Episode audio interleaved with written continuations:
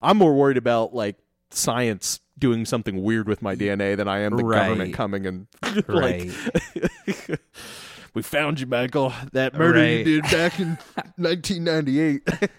They're like, we could recreate dinosaurs with Michael's DNA. yeah, that's what I'm scared about is Michael dinosaurs. Welcome to another episode of Are You Ready for Another? It's the ongoing conversation about life, beer, and what lies ahead. I'm Michael Moyer. And I'm Kevin Murphy. All right, Kevin, what's your first beer tonight? So I'm kicking things off tonight with it's called Uinta Brewing Company Clear Days Juicy IPA. Ah, man, that was a kind of a mouthful. Um, but anyways, it is a six percent ABV, uh, forty IBUs, and it has um, aromatics including pineapple, mango, passion fruit, all leading to a silky, soft mouthfeel and lingering with a sweet finish. So, Or, or in Kevin terms, it's pretty good. ding. Yeah, so tonight I am so I I was thinking I had uh some extra beers like Uh-huh. pre-purchased and I guess we must have drank them. and so I was like, "Well, shoot." And so I had to go into the cellar and the, the, which is mainly just Jackie O's and Little Fish beers and pull out some beers that I hadn't tried yet or hadn't tried for the show. So so the first one I'm drinking and I'm not sure how you're supposed to pronounce it. And I know Mike's going to give me shit for this because I didn't look it up or whatever. And I don't have the bottle in front of me because Katie wanted to drink some too. So okay. um, it is the Jackie O's OG or Ogie. It is O. G E E. Um, their description is well. So first, it's a sour, but it's it has some blueberries in it. So let me describe to you when I opened the bottle. Uh, half the beer foamed out. and so I was like, Katie, what's going on?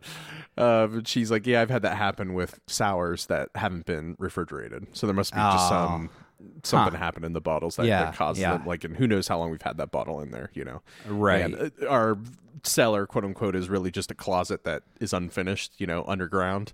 And it Uh-huh. actually does stay pretty cool, but it's, Mhm. you know, on hot days, it'll be mildly warm in there, you know? There's, right. It's not like, uh-huh. it's not like a true wine cellar or anything, but but um, it is a barrel aged sour. It's a blonde ale with these blueberries. And have you ever had a wine where you can see the sugar that they've added to it, like in the bottom of the wine? Like generally, it shows like it's a crappy wine, right? Like, yeah. It's not supposed Yeah. to. You're not supposed to see the sugar crystals if it, they make a sweet wine and stuff. Right. Um, this is kind of this way. At the bottom of this glass is what lots of sediment, you know. Um, huh. and I'm guessing it's probably a combination of the age of the bottle, um, the blueberry portion of it, whatever they did to add that. Mhm. It, you know, beer doesn't necessarily get better with age, right? Um, some beers do, but it's not like a wine where you can be like, "Oh yeah, this been in, Yeah. sitting for seventy years." And, Yeah. or, Yeah. you know. But um, with all that said, it's still pretty good. It's just Uh-huh. it was like a an adventure opening it and like, oh, time to clean up this mess that this bottle just made. Oh man. but my Tavour box shipped yesterday. Okay. Um, so it should be coming by the end of the week, and I have like 13 beers that I'd probably never try unless I went like on a state by state tour. yeah. Yeah. Um, so we'll see how it goes. Uh, it's like, hey, we're releasing this special bottle, but they're not Mm-hmm. releasing it. They're just selling a special bottle from some brewery in Alaska or brewery in Right. Washington or something. right. And you can buy one, you can buy up to six. There's a limit to how many you can buy. But it's kind of fun because you'll get emails and they'll be like, hey, this is going fast. And they will. They'll sell out fast on certain bottles and stuff. Huh. So you literally just add it and you you buy it and it'll say how many do you want you buy two or one etc it it goes ahead and it charges your credit card but it doesn't ship until a certain point so it builds up a crate for you. So they're not like shipping out one bottle at a time. Th- they will ship, Mm, Yeah, yeah. you know, as many as you ordered at once. It stays on shipping and it, it just kind of makes sense and stuff. So Gotcha. um, yeah, I should be getting like 15 bottles, but 13 different beers um, on Friday, I think. So Jeez. should be pretty exciting. And it, hopefully, by the time this show goes up, I will have it and I can add a picture of my first crate in Right. there. Right. Um, and uh, I'll have to be really like vigilant in checking in these beers in Untappd because I know I'll get lazy and be like, yeah. Yeah. and then and then like the whole reason I like Untappd is seeing if I've checked something in because it's like, hey, you gave this three stars before or four stars. Um, the like that goes away if you, I don't check it in right. I'll be like, hey, this Alaskan Brewing Company IPA is pretty good. Oh, I've never checked it in. And it's like Katie's like, oh, you've had it like six times. You just never yeah. which like okay i want to rant for a little bit about untappd. Um okay. and, and truthfully it's a rant about ratings in general. Uh huh. you know you have some sites rate out of 100 you know oh this this gets scores an 88 out of 100 what the hell does Mm-hmm. that mean? Are you are you trying to be like a school where an 88 is a b plus or are Yeah. you saying an 88 is like really amazing and a 50 is just eh is a 50 average? Or are you going by abc you know like it, it- it's such a dumb right. scale. And untappd uses five stars. Okay? Immediately right there it annoys me because a very wise person that i work with once said whenever we do surveys never use uh, a score out of one out of five. And the reason is is you should always do four is the reason is that will force people not to sit in the middle on something. Oh did you like this event? Uh, i could go either way and you sit in the middle if you have Yeah. five. But if you have Right. only four they have to make a choice. They have to make a choice of three or two which is what much more valuable to the people collecting the data to say yep they they felt more negative on it right? Like there's none of this mm-hmm. middle of the ground bs that mm-hmm. happens a lot with it mm-hmm. Well so untappd started out with these five stars thing so immediately i'm disliking it because i'm like i guarantee you probably like the curve of most beers is probably a three out of five Yeah. just because yeah. like people are like eh, it's not bad it's not good i'm just going to give it a three but they don't want to make the decision they don't want to make the choice they're too Yeah. like scared to say you know it's good or it's right. Right. not so I, I i forgive it I, five stars is not that huge of an issue for me um really but then a few years ago in their infinite wisdom they decided to still keep the five scale rating right so they still have five stars or whatever Mm-hmm. Yeah. but you can s- s- scroll in between the number five. So now you have, if you wanted to give something a three, you could give it a 3.25, a 3.5, a 3.75, and a Ah, what? Right there, I'm like, yeah, you Yeah, know, like, yeah. It's just like, it's the too many options for something. Ex- exactly. Is a 3.75 that different of a beer to me than a 3.5 or 3.25? right. Right. I really want to have a discussion with people that think that there is a huge difference between a 3.5 Right. and a 3.75. I could Yeah. I could argue that yes, I could see well, it's not really a 4, right? Like Yeah, but it's not yeah. really a 3. So maybe I could see saying it's a little better than just middle of the ground and it's a 3.5. Right. Right. But the 3.75, I'm sorry. Nope. You're lying if you think Right. you can decipher your taste buds and different of being like, it's bit better. Uh, yeah than the yeah 3.5." exactly exactly it's like how yeah like what qualitative properties do you think well it could have been a 3.75 but i'm gonna give it a 3.5 instead Yeah, i see i didn't so i i have fallen off the bandwagon with untappd and so i haven't i haven't really been using it so i remember it used to be they that you could do halves and mm-hmm. so now you can do quarters which that's crazy i, I didn't even know that they've they've switched that Yeah, yeah, yeah. And and it's funny, like I'm a hypocrite. Like I'll look at some of my reviews and I'll give something like a 3.25. and I don't know if it's cuz like I'm just lazy and it like my thumbs and that's the other thing. It's not really like it, it you're sliding with your big fat thumb, right? And Yeah. and the bar to go to 3.25 is very small to 3.5 and so i just kind of like whatever you know give it a 3.5 or you know it's almost like i just want if you're going to make it out of a five scale or whatever increments of a, a quarter are you know um it- it- that would be what 20 so make it out of 20 I, sc- you know, and that would change people's perception, right? If you had 20 things, oh, what do you give this? I give it a 20. No, I give it a 17. I think that would change people completely. They would never give something an 8 or Mm-hmm. a 9, right? Well, Audrey would give Busch Light like a 1 or 0. oh man. All right, Kevin. So, what what is our topic going to be tonight? And so I think it's going to be loosely kind of uh, centered around um, this kind of notion of of lineage and and where we've come from. You know, maybe where where we think we're going as as uh, people of this this great earth of ours.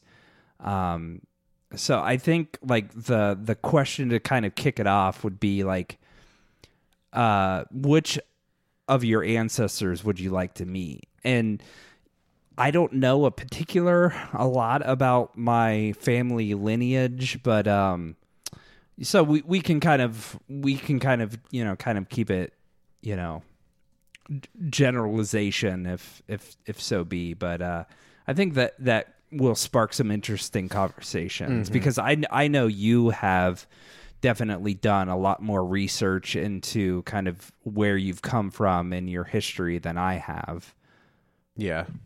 Um eh, I mean, not a ton. Like my dad has always been interested in the Moyer side of um you know, the family like where they came from and everything. I know Mhm.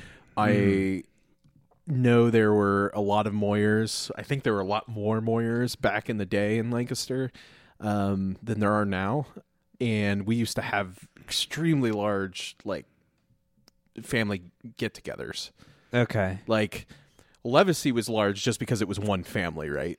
with with 12 brothers and sisters. And so that itself makes it large. But the, the Moyer reunions were like, oh, yeah, it's this cousin and this cousin. And, you know, it, it was outside. Oh, our great grandfathers were, you know, it was a, a much bigger, it'd be like our Levacy's getting together from several generations back, not just Grandpa Levacy's kids right uh, you know and um, he was always interested in that so i've always kind of had a a little more of a an inkling uh, to, to get into it and stuff. If i was gonna like to start off there's probably a lot of ancestors i'd like to meet right? There's the Mm-hmm. the people that came over from europe the first time and there's a lot of them right? It's not just one ancestor that moved over because you know the further we go back our family tree starts splitting out more. We have multiple great grandparents great great great parents you know, Yeah, we have yeah.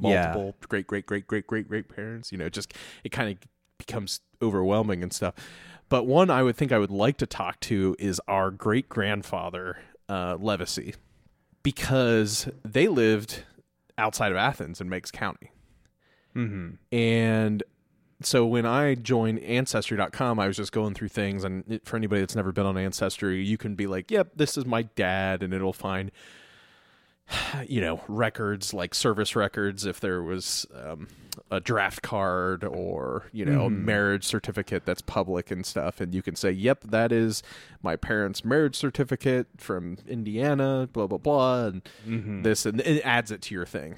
Uh, yeah yeah now with our uh, parents um, or with, on our mom's side you know there's lots of brothers and sisters and so you go in there and you verify yep there was um, y- your mom you know there's ernie there's you know all, all these people and stuff um, but what's cool is going back and I'm, I'm like our grandfather uh, levacy was born down in Meigs County, and I've always kind of known that, right? Like, oh, he was born there, Yeah. but nothing really else about it.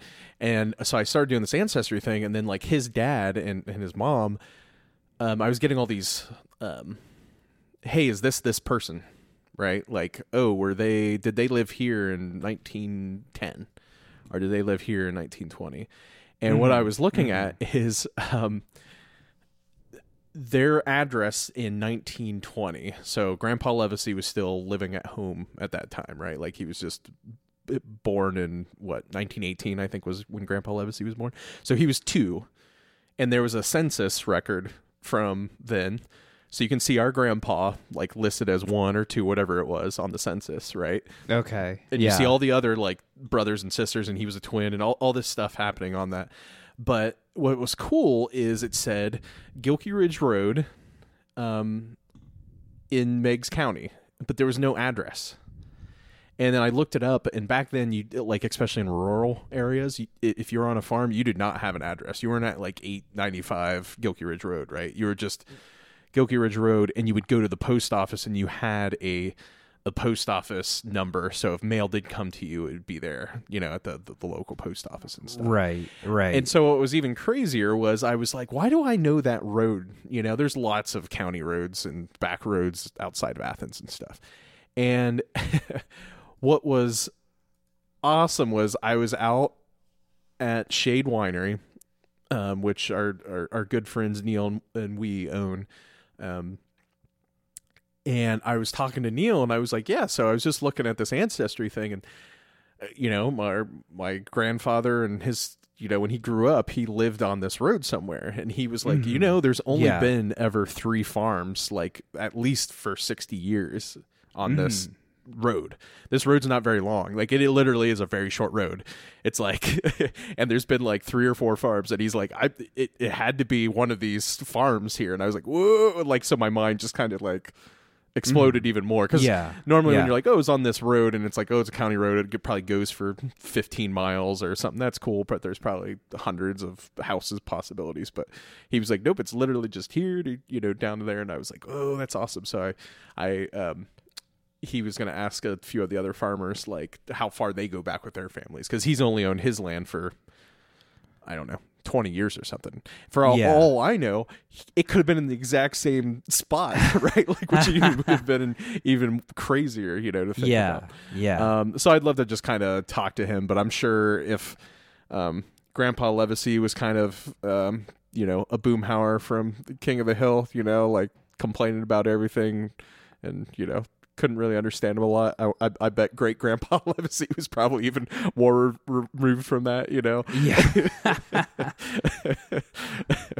which, uh, like, I, I don't know. I, I would love to just it would be i think for that going back that far it would not be like i'm your ancestor you know or i'm your you know, yeah. um, your great great grandson i would like to just meet him and have a conversation with like out you know stating any you know uh lineage type thing you know it would just be kind of yeah. interesting but that's Yeah. that's probably the first person that comes to mind for me is is there anyone that you would um that springs to mind when with that question so and uh, it actually it makes me want to like join ancestry or something ju- just so i i can can kind of drill this down a little further so i've been told that not my grandpa's father murphy but his father was the first one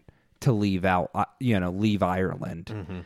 And when I was in Ireland, um, our our tour guide was telling me that um, County Cork, which is in the the s- southern west of Ireland, it, so Murphy is is that that's kind of the that's kind of where that name generated from was County Cork, eh, the southern um, west part of Ireland. And so I would like to try to find the Murphys that decided, hey, let's go to the Americas. And I would imagine so if you look up so the the Irish potato famine famine happened around the mid 1800s like 18 I think it ran from uh 1845 to 1849 and that's actually when kind of a great migration happened uh, with a lot of people from Ireland is they're like we're starving to death here like let's get on a boat for 3 months and go somewhere else um which just the kind of the thought behind that is is crazy to think. Like, how bad was life that you're willing to get on a boat for three months to just try to seek something better? Um, so I would imagine that the first Murphy probably migrated around that time. But i i don't know for sure. Like i i that's kind of why i want to do more research. But but if i could if i could talk to that person i would like to talk to that person that said we're picking up our life. We're done with this country. We're going to america. You know like we're we we think something's better you know? Yeah. um, because we actually got to tour a um, famine ship that that would go to the Americas, and I mean these are like rickety, you know, sail ships. You know these these people are like eating, you know, bread and you know that's why so many people got scurvy because they weren't eating fruit and stuff like that and so i just i can't Yeah. imagine like what that would have been like you're just like laying in this cot for three Yeah. months on this boat Well, the, You know. the the the parallel to that is people trying to come to the United States now. It's still it's still Mm-hmm. Yeah. thought of as that's where you go to succeed and you have a chance to, to do better in life. Like, Right. Mm-hmm. uh, as much as our president likes to say, it's to spread whatever he says. right Like right a majority of those people are just wanting a better life, right? Yeah, Uh, th- yeah. Whether they do it legally or not, but that's a different conversation and stuff. So I'm, and and and you know what they they essentially succeeded you know because their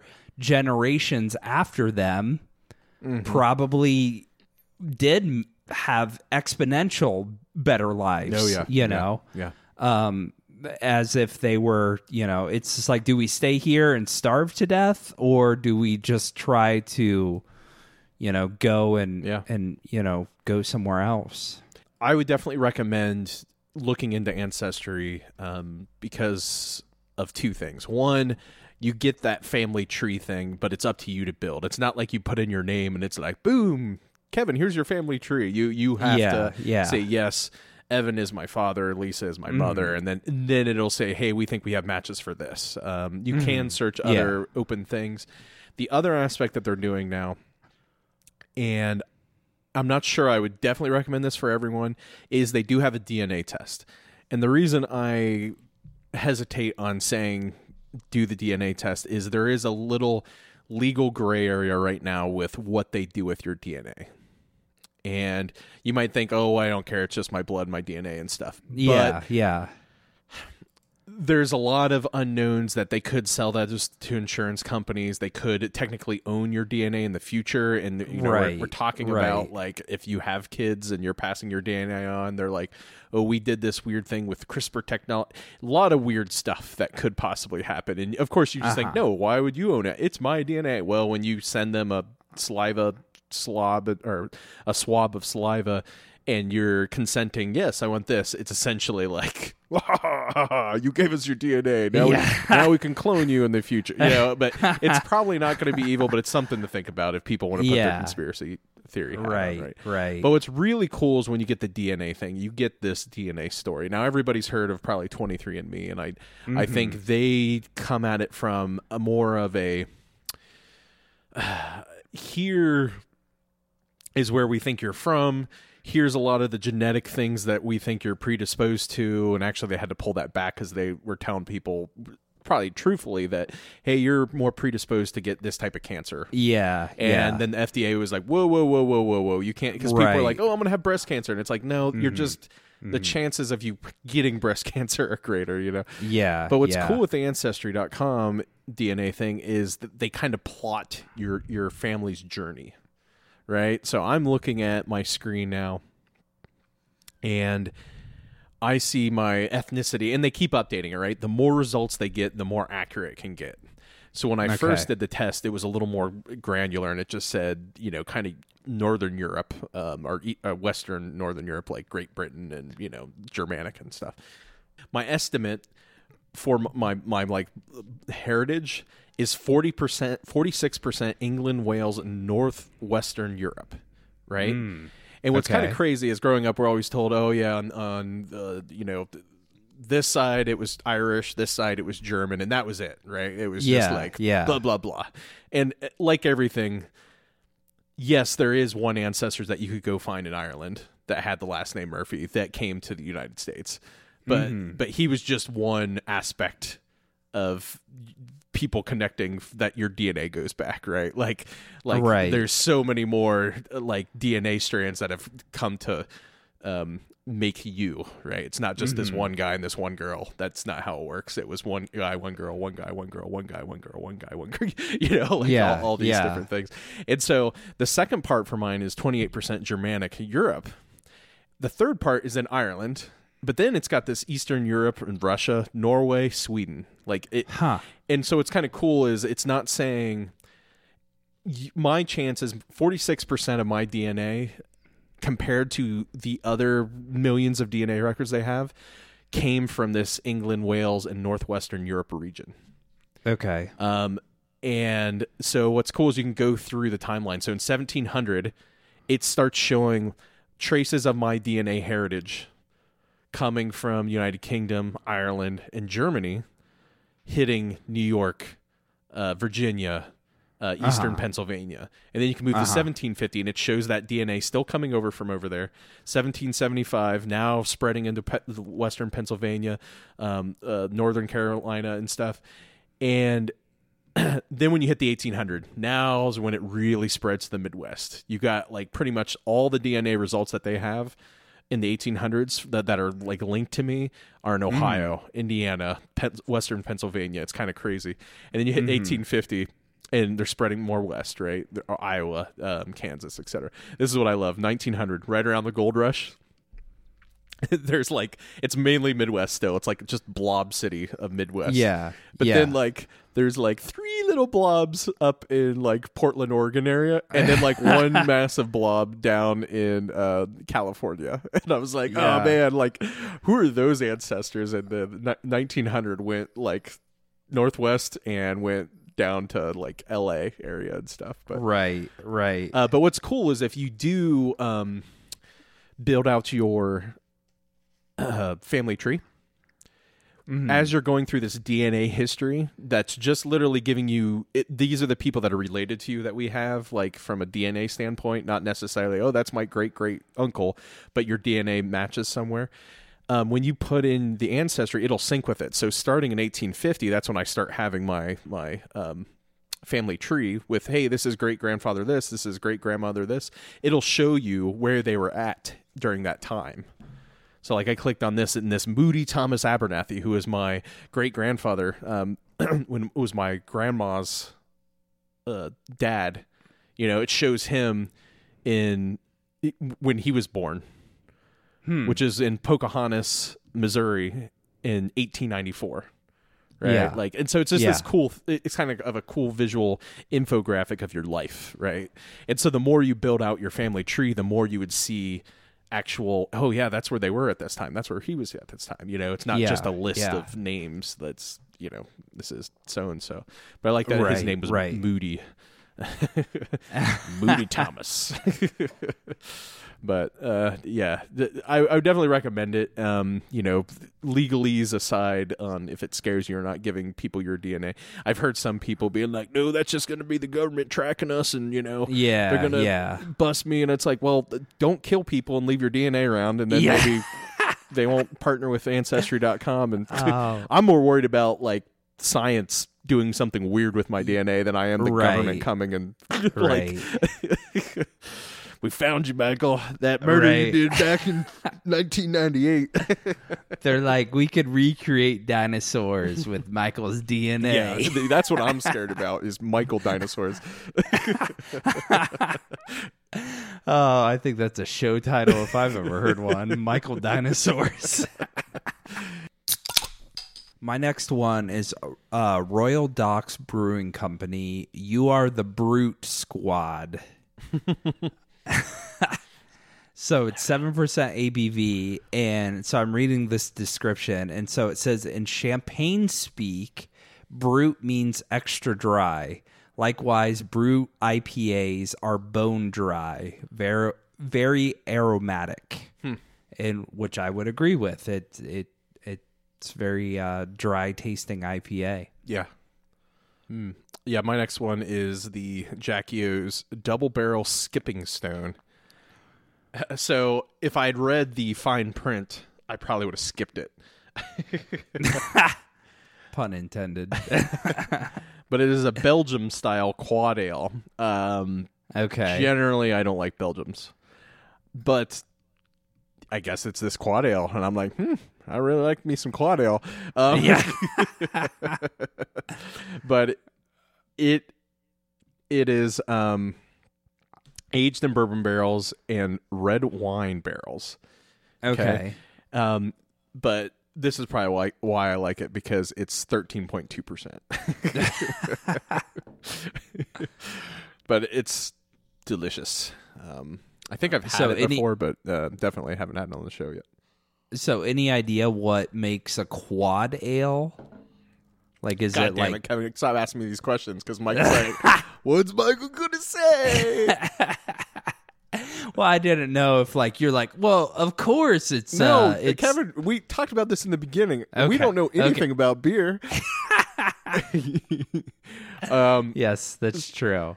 It's a type of beer with an alco- alcohol by volume of 9.1% to 14.2%. Oh. There is a little there is little agreement on the status of quad ale as a beer style. Ooh, interesting. Writer Tim Webb notes in the similar beers are called Grand Cru in Belgium. Mm. So it, it seems like it's just Just really high. high, and, and Yeah. and alcohol, but who knows? That's what the internet say, Mike. So put your put your pitchfork down.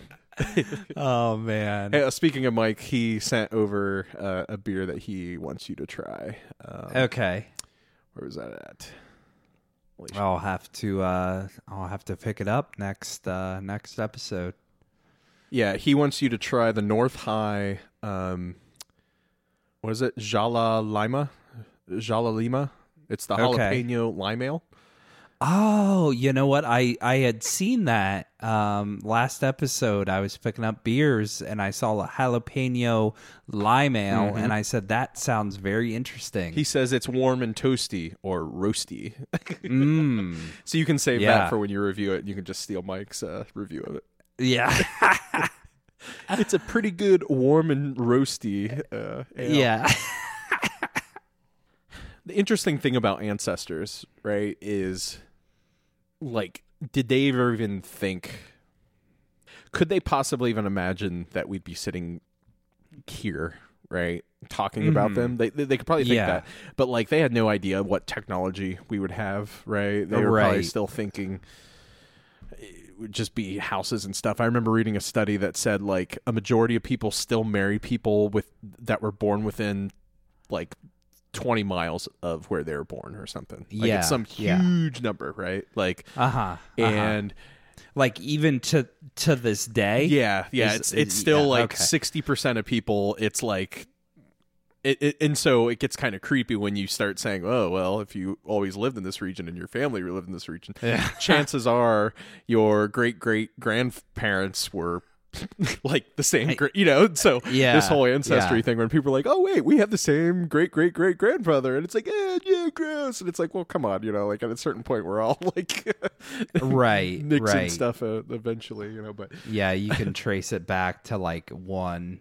like ancestry mother or something Yeah, like that. yeah. When when I took my terrible archaeology class, I remember learning about like the um you know, they they've been able to trace it back to like Yeah. this group and this tribe or mm-hmm. something in in northern Africa or something. and, and like that's that. not to mean there weren't thousands of other tribes in Africa at the time, right? It just means that all their lineage died off.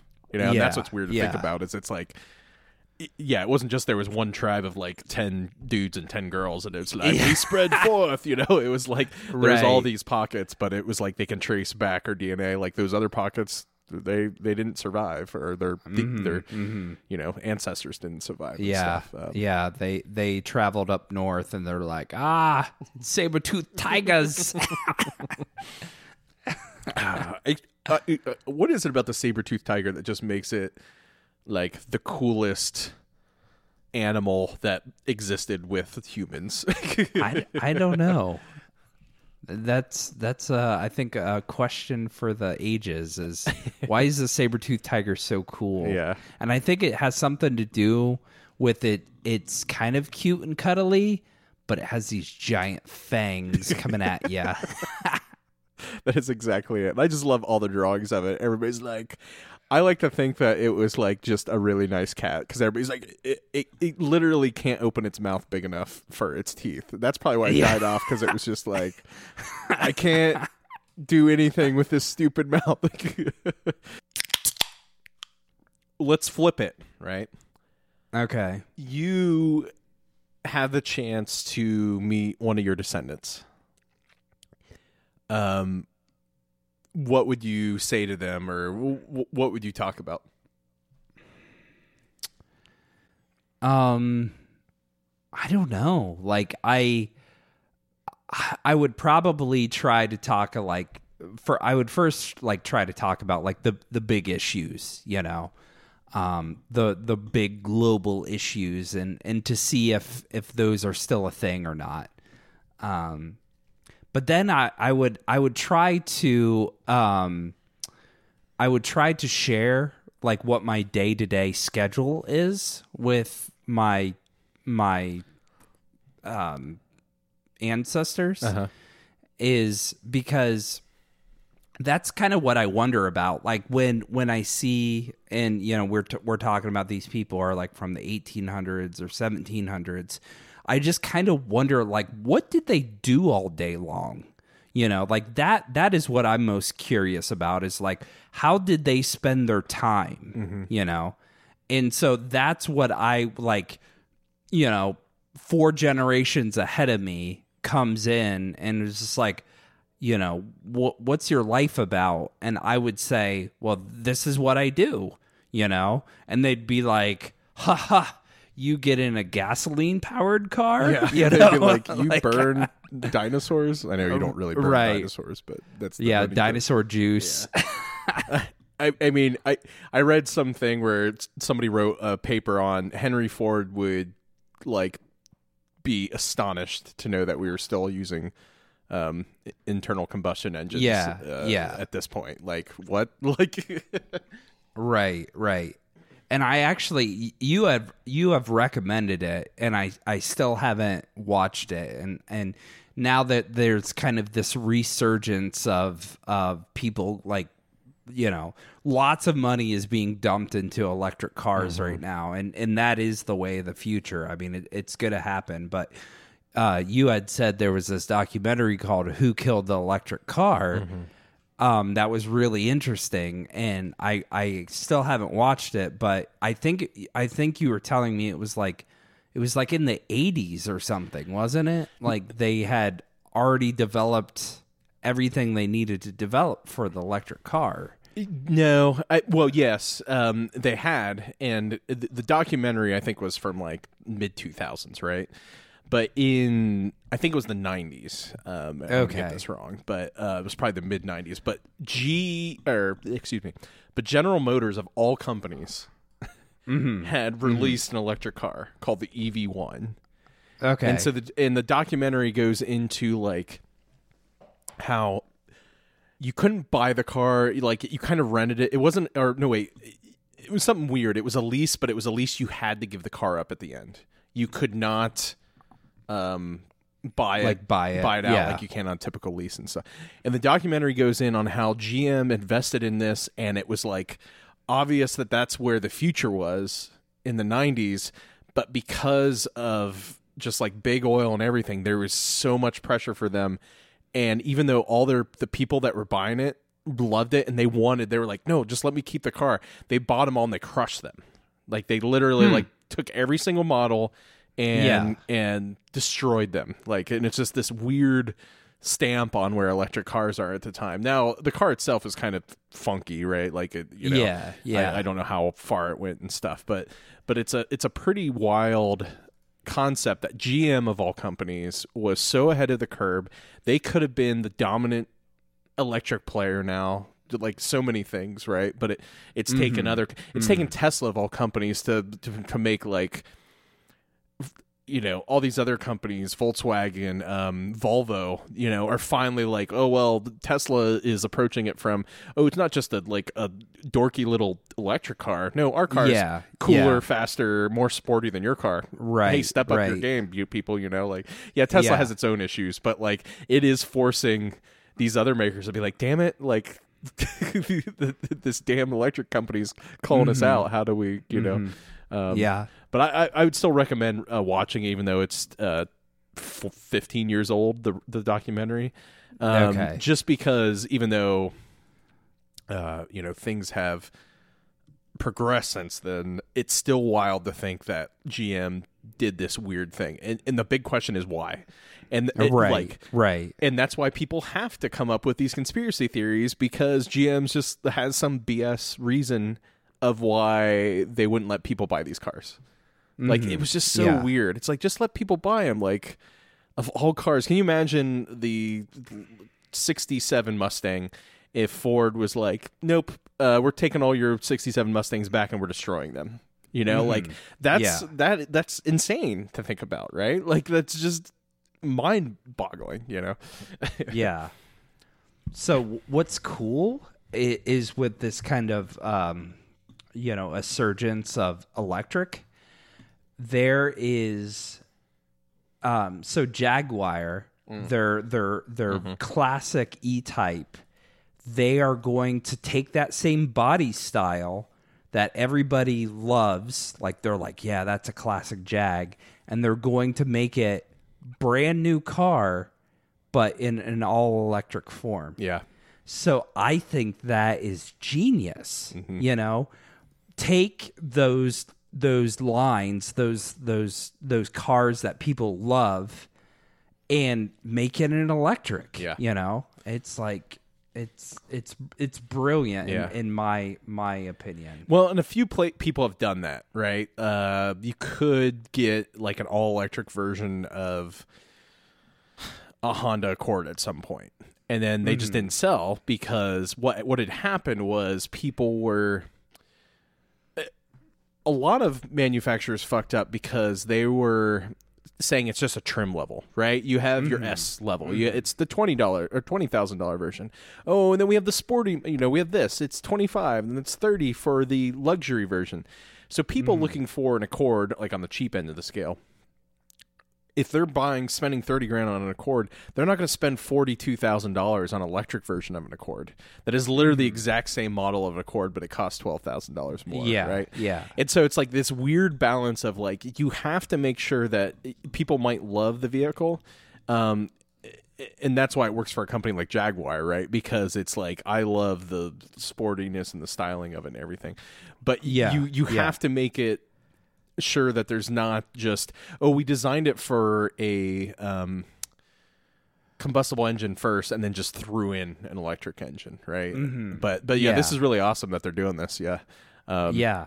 because i and like the the interior is going to be all modern like with like apple carplay and all of that stuff man Like, how expensive do you think this is going to be? Oh man it has to be like at least at least 150000 i would imagine I, I love that we're back on cars. I, I Yeah. love like this is uh, talking about ancestors and and we're talking about cars. Um, yeah yeah I I would buy. So I think back to our car conversation. Um, I don't remember what episode that was. Probably three or four or something.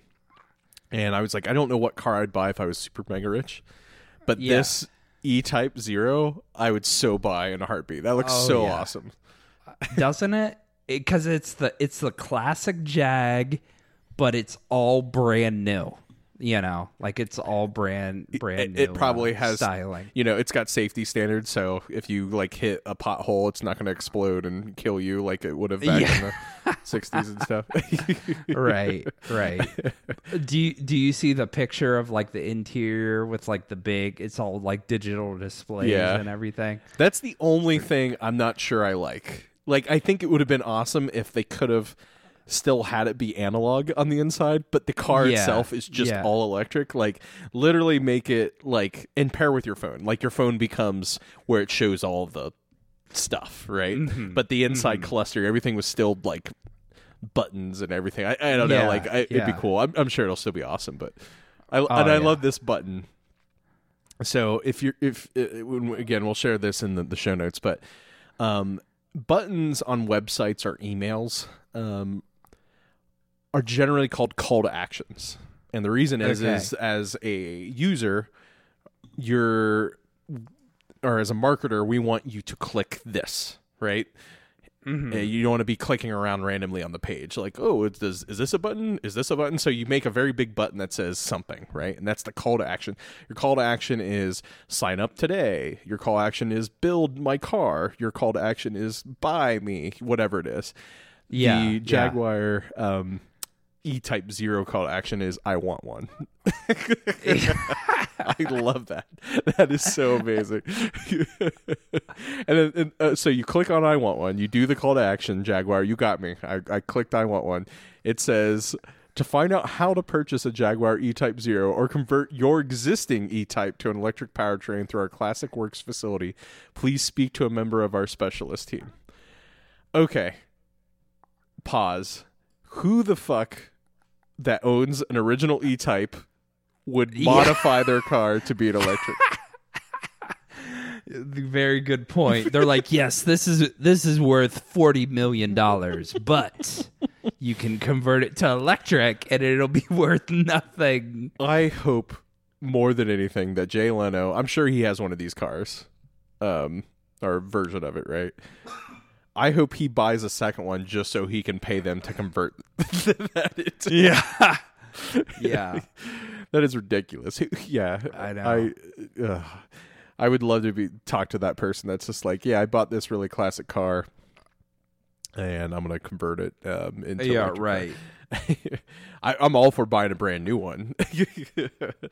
Exactly, exactly. But but that's what I think it's is is cool about it. It's just the fact that you know these these car companies it, because it's like you're taking nostalgia and you're taking new car. Mm-hmm. You know, like everything is new about that car. It's just the body lines are the exact same as the 60s Jaguar mm-hmm. and you're you're pairing them together, you know. So they're like, "Oh, I want a 1967 Mustang, but it's going to be electric." It's Yeah. like that's that's genius. No, it is. Like that's that's so forward thinking mm-hmm. of of Jaguar to do that. Well, the um, there is a company that, like, I- I don't know what you would call it, but they refurbish DeLoreans, but make them more modern. Like they upgrade some of the parts that would break and everything. They're they're Ah, not making it into ah. electric, but they will they they you can buy a quote unquote new DeLorean that has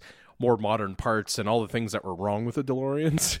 Um, and uh, it, like it's kind of a similar concept because it does make sense and stuff. And what's so funny is I remember um, back in early college days, John and I were talking about cars for some reason. I don't remember why, but I remember him just saying, "Oh, people aren't going to care for these cars right now.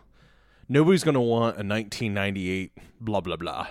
yeah. Like, yeah. and it, it and it made so much sense. It was like, of course, because at, the time, anyways, you know, like it's like, of course, nobody's going to want this. But like, we didn't know at the time that the reason classic cars are classic is because of nostalgia, right?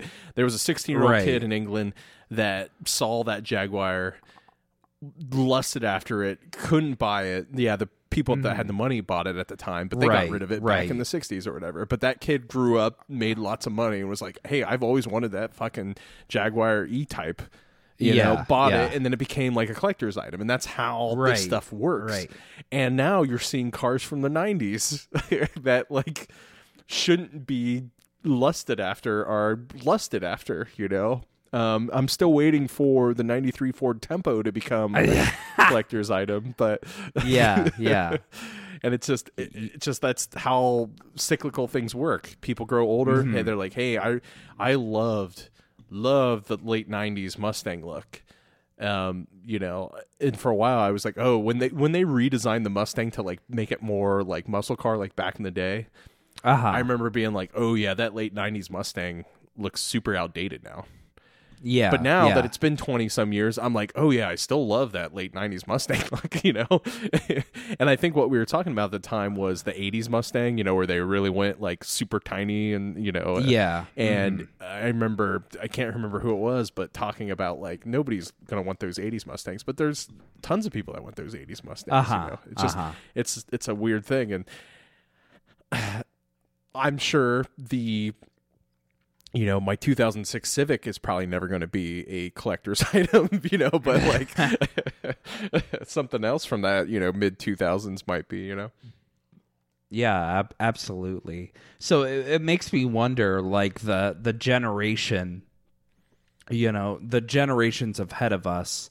So they're going to have these electric vehicles. They're they're probably going to be self driving cars. But this this is my thought with with kind of the the future of, of it is you're going to have self driving cars. It, it's inevitable Yeah, yeah. but I think there will always be car culture. Oh, yeah, There yeah. will there will always be people that want to drive their cars. Mm-hmm. So it's just like if I'm going to the airport, I will put my car on autopilot and it will take me to the airport. Yeah. And I can have my laptop pulled up and being answering emails, etc. Mm-hmm.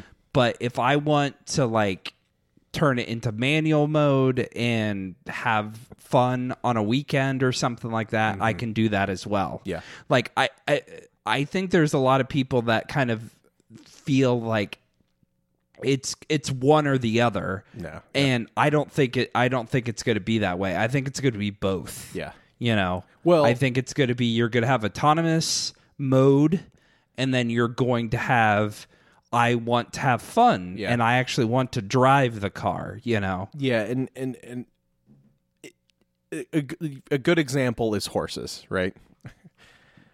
Um, people owning horses and riding horses didn't go away because automobiles replaced them, right? Right. and right. it's it's not even going to be that dramatic of a change. Cars with having um, autonomous driving is not going to replace people being able to drive themselves. Yeah. But yeah. the biggest hazard on the road right now is not vehicles; it's humans. Humans get sleepy. Humans do stupid Mm-hmm. stuff. Humans aren't paying attention.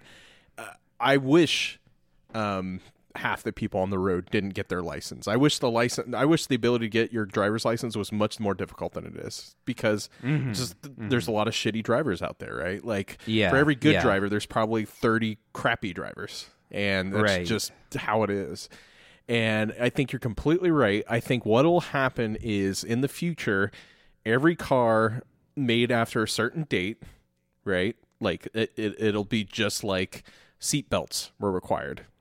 Hey, you know what? I bet a lot of people bitched about seatbelts back in the day, um, but they've saved people. They were a po- net positive to uh, road driving incidents. Um, right. uh, i- any number of things that have made things safer over the years. Um, but I think you're you're right. What'll probably happen, and I've, I was like was reading an article about a guy that said places like New York need autonomous driving more than anything.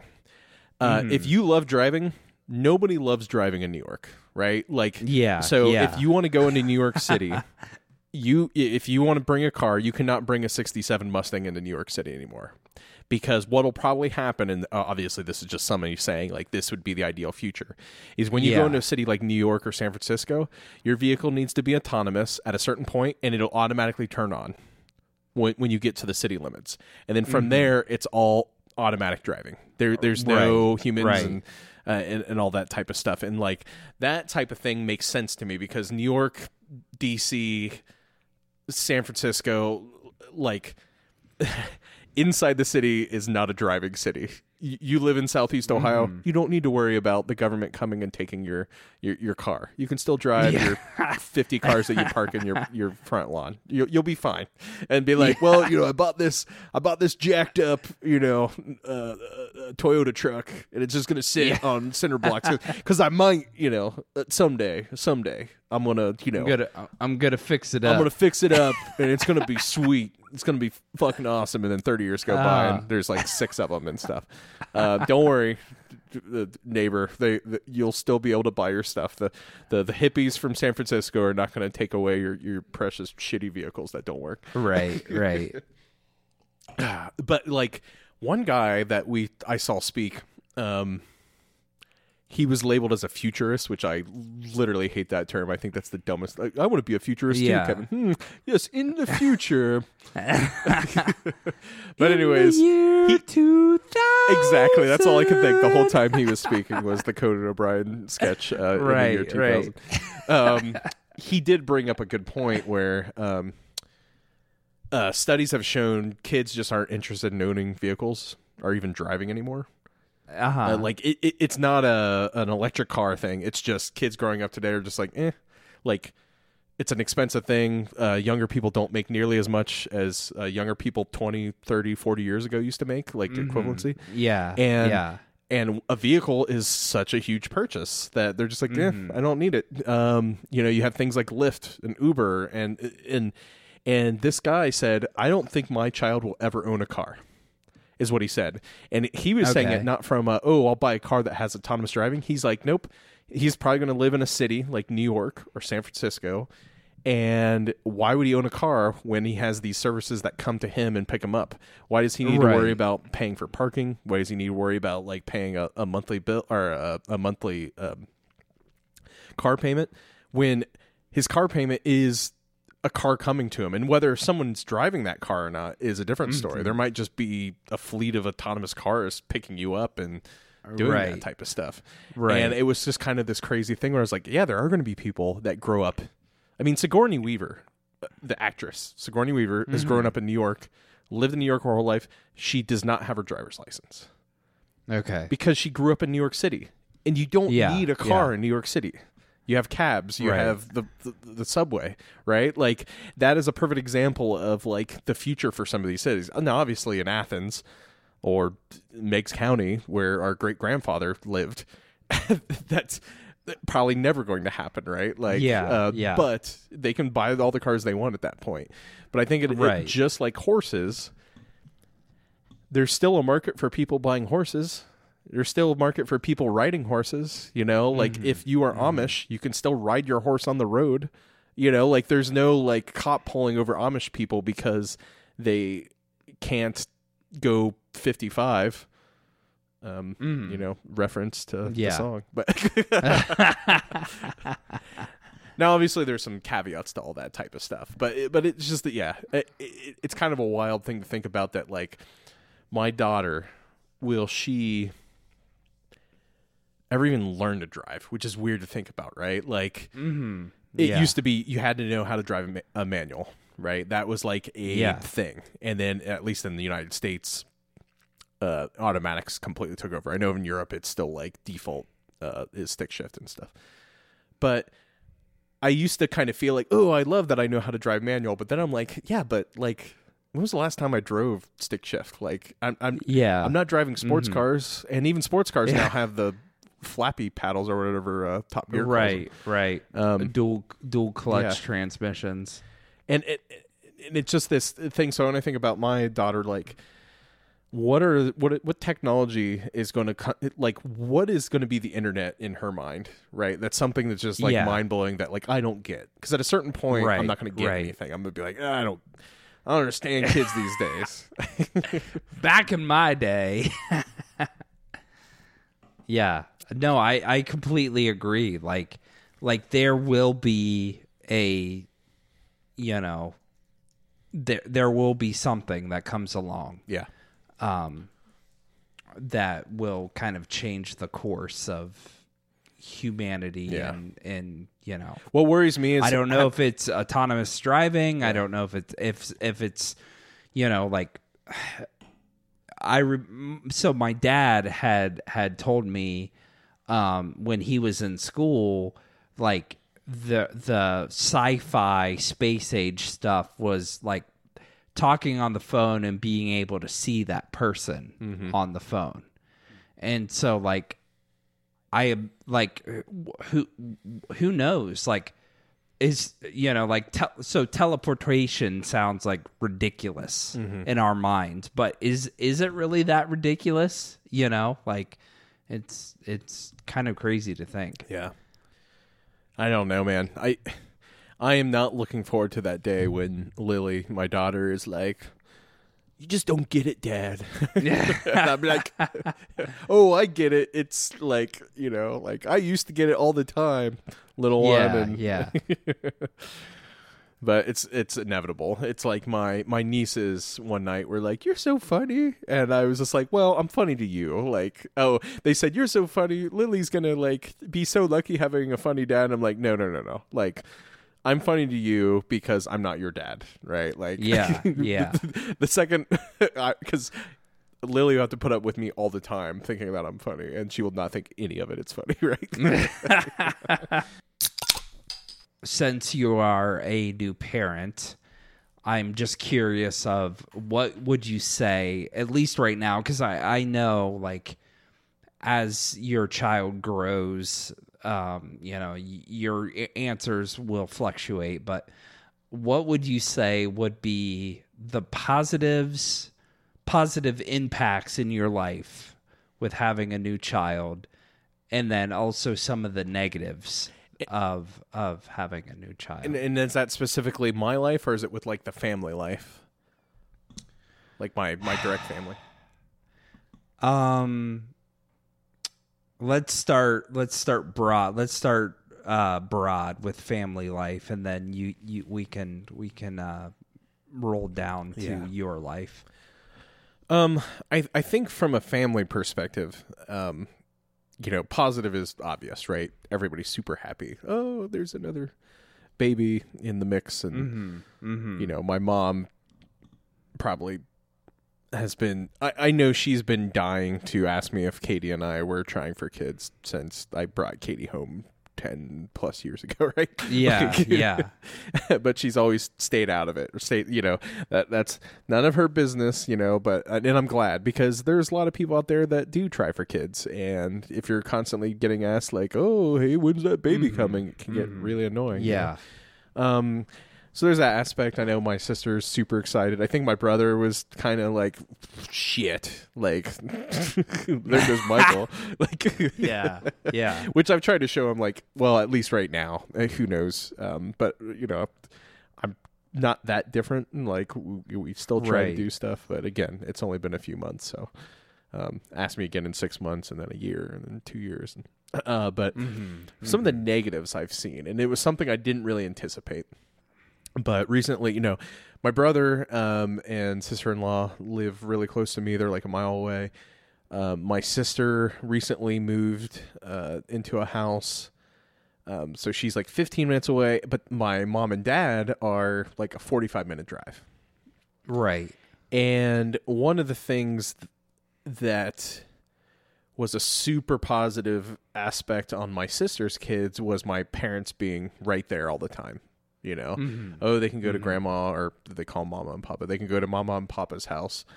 Uh, you know, if you need to. Um, hey, so and so sick. Oh, mama will go pick you up. That type of thing. Now we can replace that with my sister going and picking them up or my brother. But I know my mom and my dad love having that amount of time with uh, my sister's kids, right? And I just don't think it's just logistically that's not going to be possible with the distance of 45 minutes, right? Like my parents are getting older. Um 45 minutes maybe 20 years ago might have been like a fine like oh just go down one night 45 minutes for stay for half an hour then drive back but you know like right get older right. and do stuff and so like that has it's not a problem yet but it does like concern me of like how are we going to give that interaction that i know my parents want because they gave that to leanna's kids um but us being separated by only 45 minutes but that's still 45 minutes right is is Right, that is right. a, a thing that i think about and and truthfully one of the reasons we we felt immediately when we lived in Seattle was we are way too far away from family. And at that time we weren't like, oh, we're definitely going to have kids. But at the same time, it was just like if we ever have kids, we're going to be a 12 hour day away from our family, right? And that includes flying and everything. You know, it was just this. It, mm-hmm. I loved mm-hmm. Seattle, loved it. I I think everybody that I know and my family members should move to Seattle, and then we'll just th- we'll have that circle of family out there. it's it's it's it's amazing. And, and like any city, it has its problems, but like I just felt like. Oh man, if just family and friends were out here, like I would never leave, right? But that's not how the world works, and that's not how life works. And so, eh, I'm still experiencing that a little bit with just us being, you know, just that little, little further away than you know what my my parents are used to. So that's probably the the most negative thing. Um, and then just from a personal level, you do go to this through this shift of we, one thing Kane and I've really have tried to do is let's make sure we get out um, with Lily. Let's make sure we get out and still do stuff. Um, if if friends normally go to this place to have a drink on a Tuesday night, we'll stop by for ten minutes, right? Um, we're not going to be like pounding Busch Lights and being like, "All right, Lily, it's time to go." But it's just to make it, you know. But it's just to make an appearance, right? Like it is like, "Hey, we're not gone," you know. We're not like ho- uh, closed up in our hobble with our kid and never to be seen in the light of day, or Right, you know, right. um, because things do change. You get um, you know you, you have this new human in your life right? And you have to take care of them and do everything. But at the same time i want lily to experience a lot of stuff. I want her to experience farmers markets i want her to experience hiking. I want her to experience um, you know different cultures. Um, so you know there every year at ou there's an international week because like 10% of the people that live in athens are from other countries. And i'm like Right. here you go, right. Lily. You're two months old, and I want you to experience what these Chinese students are cooking on their little plates and stuff, right? Because Uh-huh, I never had that growing up, right? It, it, it was something that, like, as I got older, I was like, man, I, I wish I kind of experienced that stuff, like, because I was so like insulated in my, um, no, I don't want to try different things. That I want her to kind of experience different things and grow up knowing that experiencing different things can be fun. Like it took me marrying Katie, right, to experience different things, right, and even you, like going to Ireland and doing all that stuff, right, like Right, it- right. like it, it, it takes it takes a shift in your life to to do that type of stuff, and I I would like her to experience that earlier than when she's twenty five or thirty, you know. Uh huh. Uh huh. And I and I think that that's that's definitely the most eye opening experiences that I had is is kind of seeing the world outside your own world and you're like holy cow like this this exists outside of myself every single day mm-hmm. you know?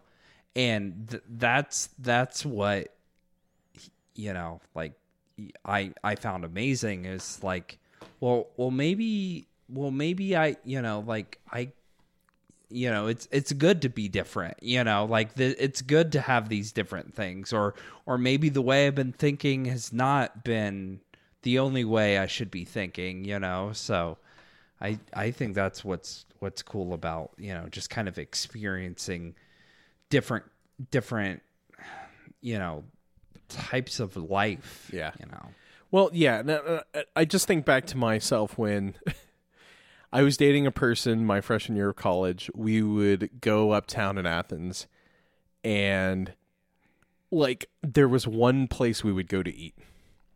And the only reason I would go say to go there is because it looked like a place I'd been to before, right?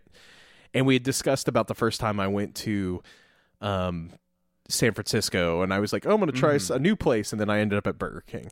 I, I, it's a funny story, you know, and I'm glad that I had that experience because it is a funny story and it kind of like wraps up who I am. And, and there's nothing wrong with going to Burger King. I want to preface that. Like, if you're in Italy and you see a Burger King and you want to get Burger King, go get some Burger King. But yeah like, yeah the reason I went to Burger King is because I was like so insulated and scared to try something new, right? And I I if I could change that about myself, I would back then, right? like and so I, I don't want her to have that anxiety about like trying new things. Like, nope, I only eat this, I only eat this. And it's like hey, let's just eat some different stuff. Like even if you don't like Yeah, it, like yeah. that's the greatest thing is like even if you don't like it, you tried it.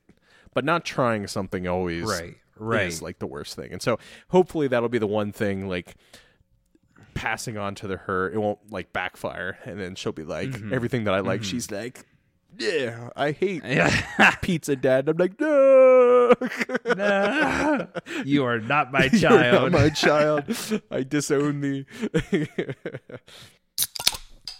and all of this is to say, I guess it comes back to music for me and you. I know it does. And e- every Yeah. time we talk about stuff, whether it's cars or uh, restaurants, um, ancestors, eh, music is such a huge part of our life. And I've been listening to this song that I, I feel fits perfectly just for this episode.